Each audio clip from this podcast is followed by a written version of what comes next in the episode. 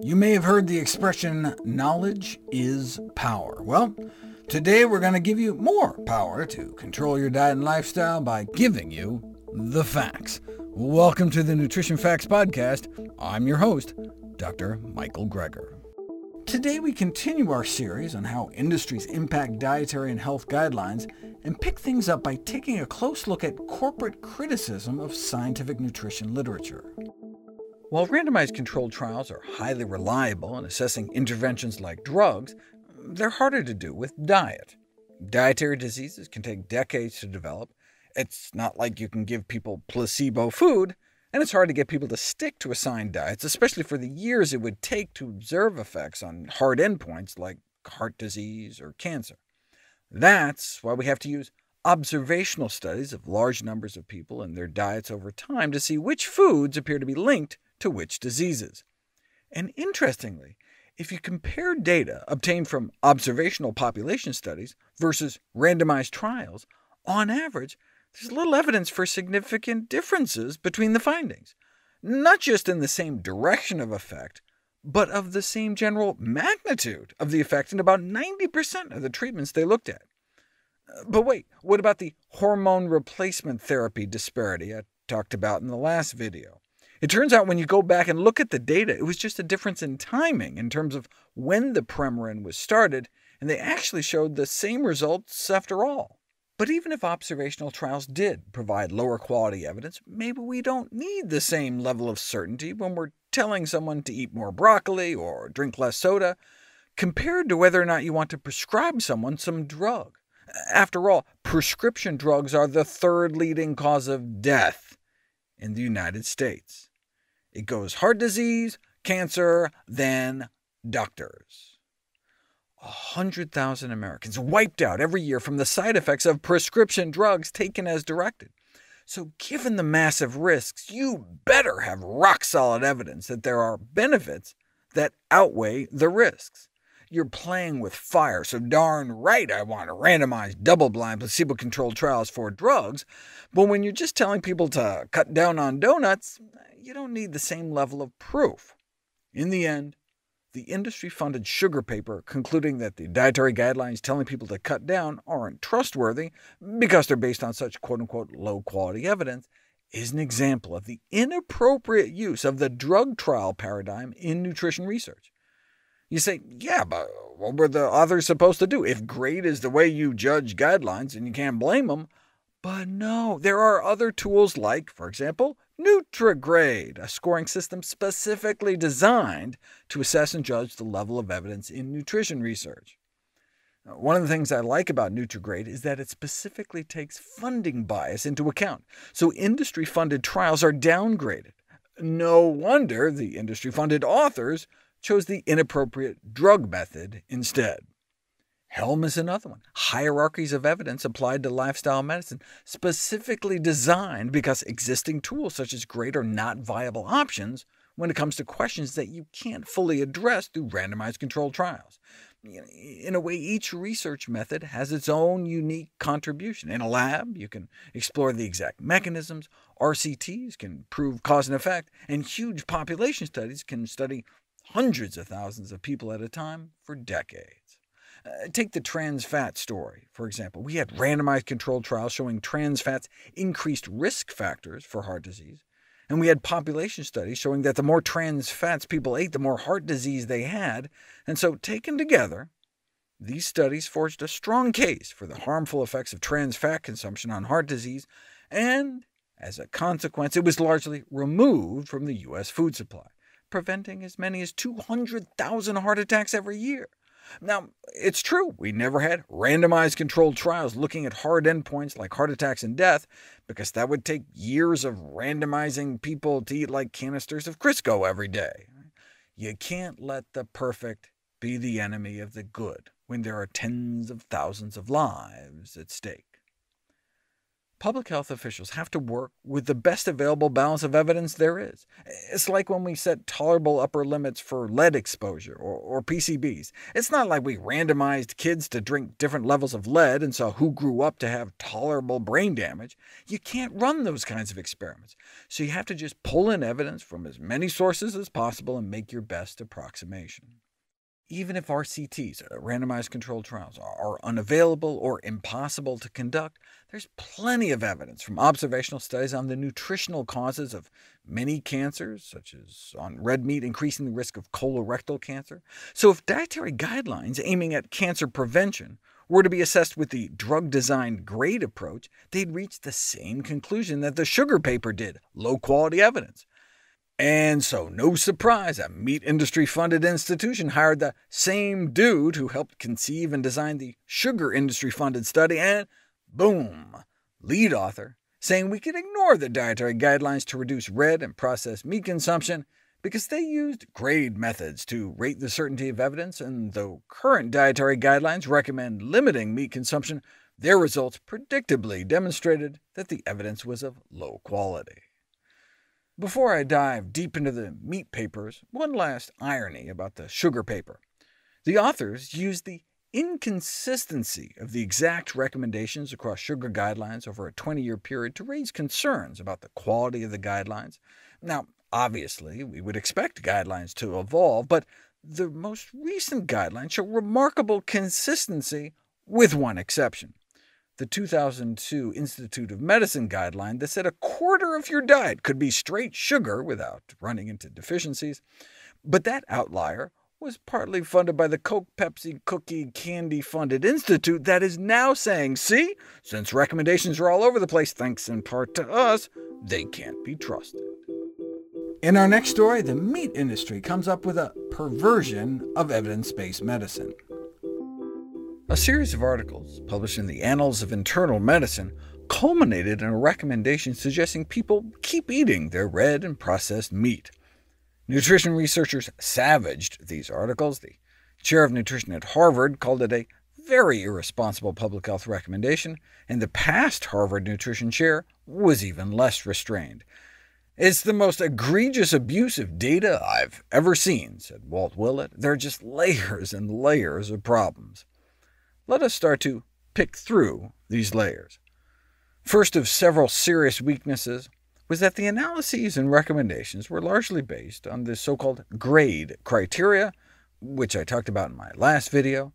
The authors erred in applying the GRADE tool, since that was designed for drug trials. GRADE automatically scores observational studies as low or very low scores for certainty of evidence, which is exactly what you want when you're evaluating evidence from drug trials. You want a randomized, double-blind, placebo-controlled trial to prove the drug's risks and benefits. However, the infeasibility for conducting randomized clinical trials on most dietary, lifestyle, and environmental exposures makes the criteria inappropriate in these areas, since it would involve you know, controlling people's daily diet and following them for decades. You can't do a double-blind, placebo-controlled trial of red meat and other foods on heart attacks or cancer for dietary and lifestyle factors. It's impossible to use the same standards for drug trials. Uh, like imagine telling one group of people to smoke a pack of cigarettes every day for the next 20 years to prove that cigarettes cause lung cancer. And how could you make it double-blind, uh, like have the control group smoke placebo cigarettes? Yet in the meat papers, they were downgrading studies due to lack of blinding. Well, Duh. I mean, in, in nutrition trials, how are you going to blind people to the fact of what they're eating? GRADE is just the wrong tool for diet studies. In fact, the authors admit that the reason their recommendations differ from all the others is that other guidelines have not used the GRADE approach. And the reason is you can't randomize people to smoke, uh, avoid physical exercise, breathe polluted air, or eat a lot of sugar or red meat and then follow them for 40 years to see if they die. Uh, now, that doesn't mean you have no evidence. It just means you have to look at the evidence in a more sophisticated way. And alternative approaches to GRADE exist, like, for example, NutriGrade, which have specifically been developed to evaluate evidence from studies of nutritional and lifestyle factors. So are the author's appeals to standards of evidence motivated by a genuine interest in getting to the bottom of it, or just to advance the financial interests of industry? As the same lead author had done previously at the behest of soda and candy companies. The tool he employed in his meat and sugar studies could be misused to discredit all sorts of well-established public health warnings, like the link between secondhand smoke and heart disease, uh, air pollution and health problems, uh, physical inactivity and chronic disease, or trans fats. Industries could use it to sow doubt in any field where randomized controlled trials are not feasible, such as you know, climate change. Uh, what are you going to have, some placebo planet? Strict adherence to grade guidelines could even be used to question the link between smoking and lung cancer. I know you can't randomize people to smoke, but can't you randomize people to quit? A randomized controlled trial of the effect on aged men of advice to stop smoking. Of those randomized to quit, 13.7% died within the study window, whereas of those in the control group who got no special instruction, only 12.9% died. In other words, it didn't work. Disappointingly, the researchers concluded, we find no evidence at all of any reduction in total mortality. Wait, so is smoking not bad for you after all? Of course not. Anyone see the fatal flaw? They didn't randomize people to quit. They randomized people to advice to quit smoking. Right? It's not like they could lock people in a room for a few years. At last follow-up, the Stop Smoking group was smoking 8 cigarettes a day compared to 12 cigarettes a day in the control group, so no surprise there was no difference in mortality, since there was hardly any difference in smoking, and the same thing with diet. There have been massive randomized dietary trials, the Women's Health Initiative, the Multiple Risk Factor Intervention Trial, that wasted hundreds of millions of dollars because people just flat out failed to follow the dietary advice. So the groups ended up eating similar diets at the end, so had similar disease outcomes, just like the randomized smoking quit trial. And it's not like the failure was a result of inexperienced investigators. These trials were conducted by some of the very best research teams who invested enormous efforts to achieve their goals.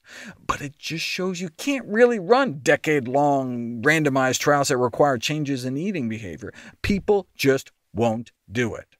Randomized controlled trials couldn't even show an effect on mortality of smoking, which is pretty remarkable, considering that smoking is one of the most powerful known risk factors in the world.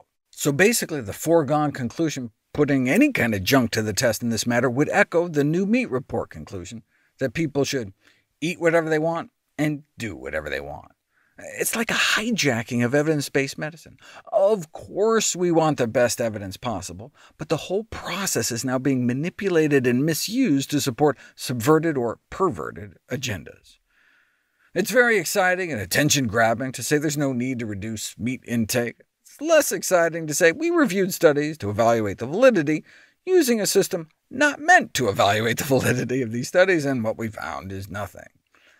When asked whether physicians can advise persons whether a salad is healthier than a bowl full of sugar, one of the senior co-authors of the meat papers responded that physicians should tell persons that the quality of evidence is low, so it depends almost entirely on their preferences.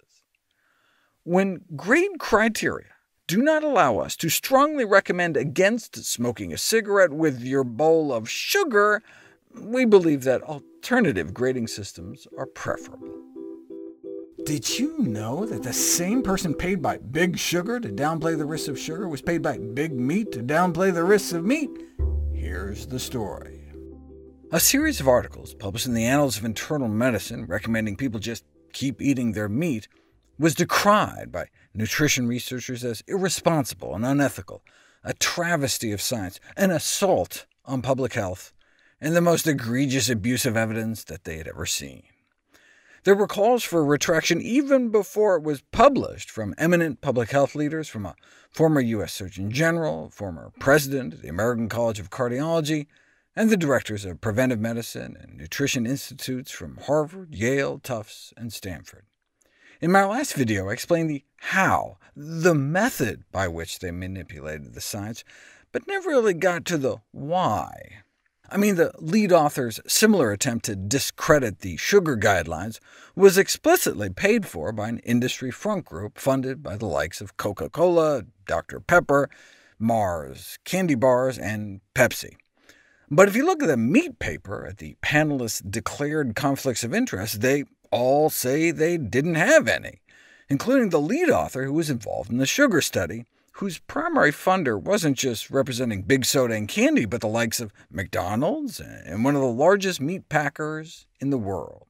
Yet Johnston didn't disclose that as a potential conflict of interest when he switched from exonerating sugar to exonerating meat.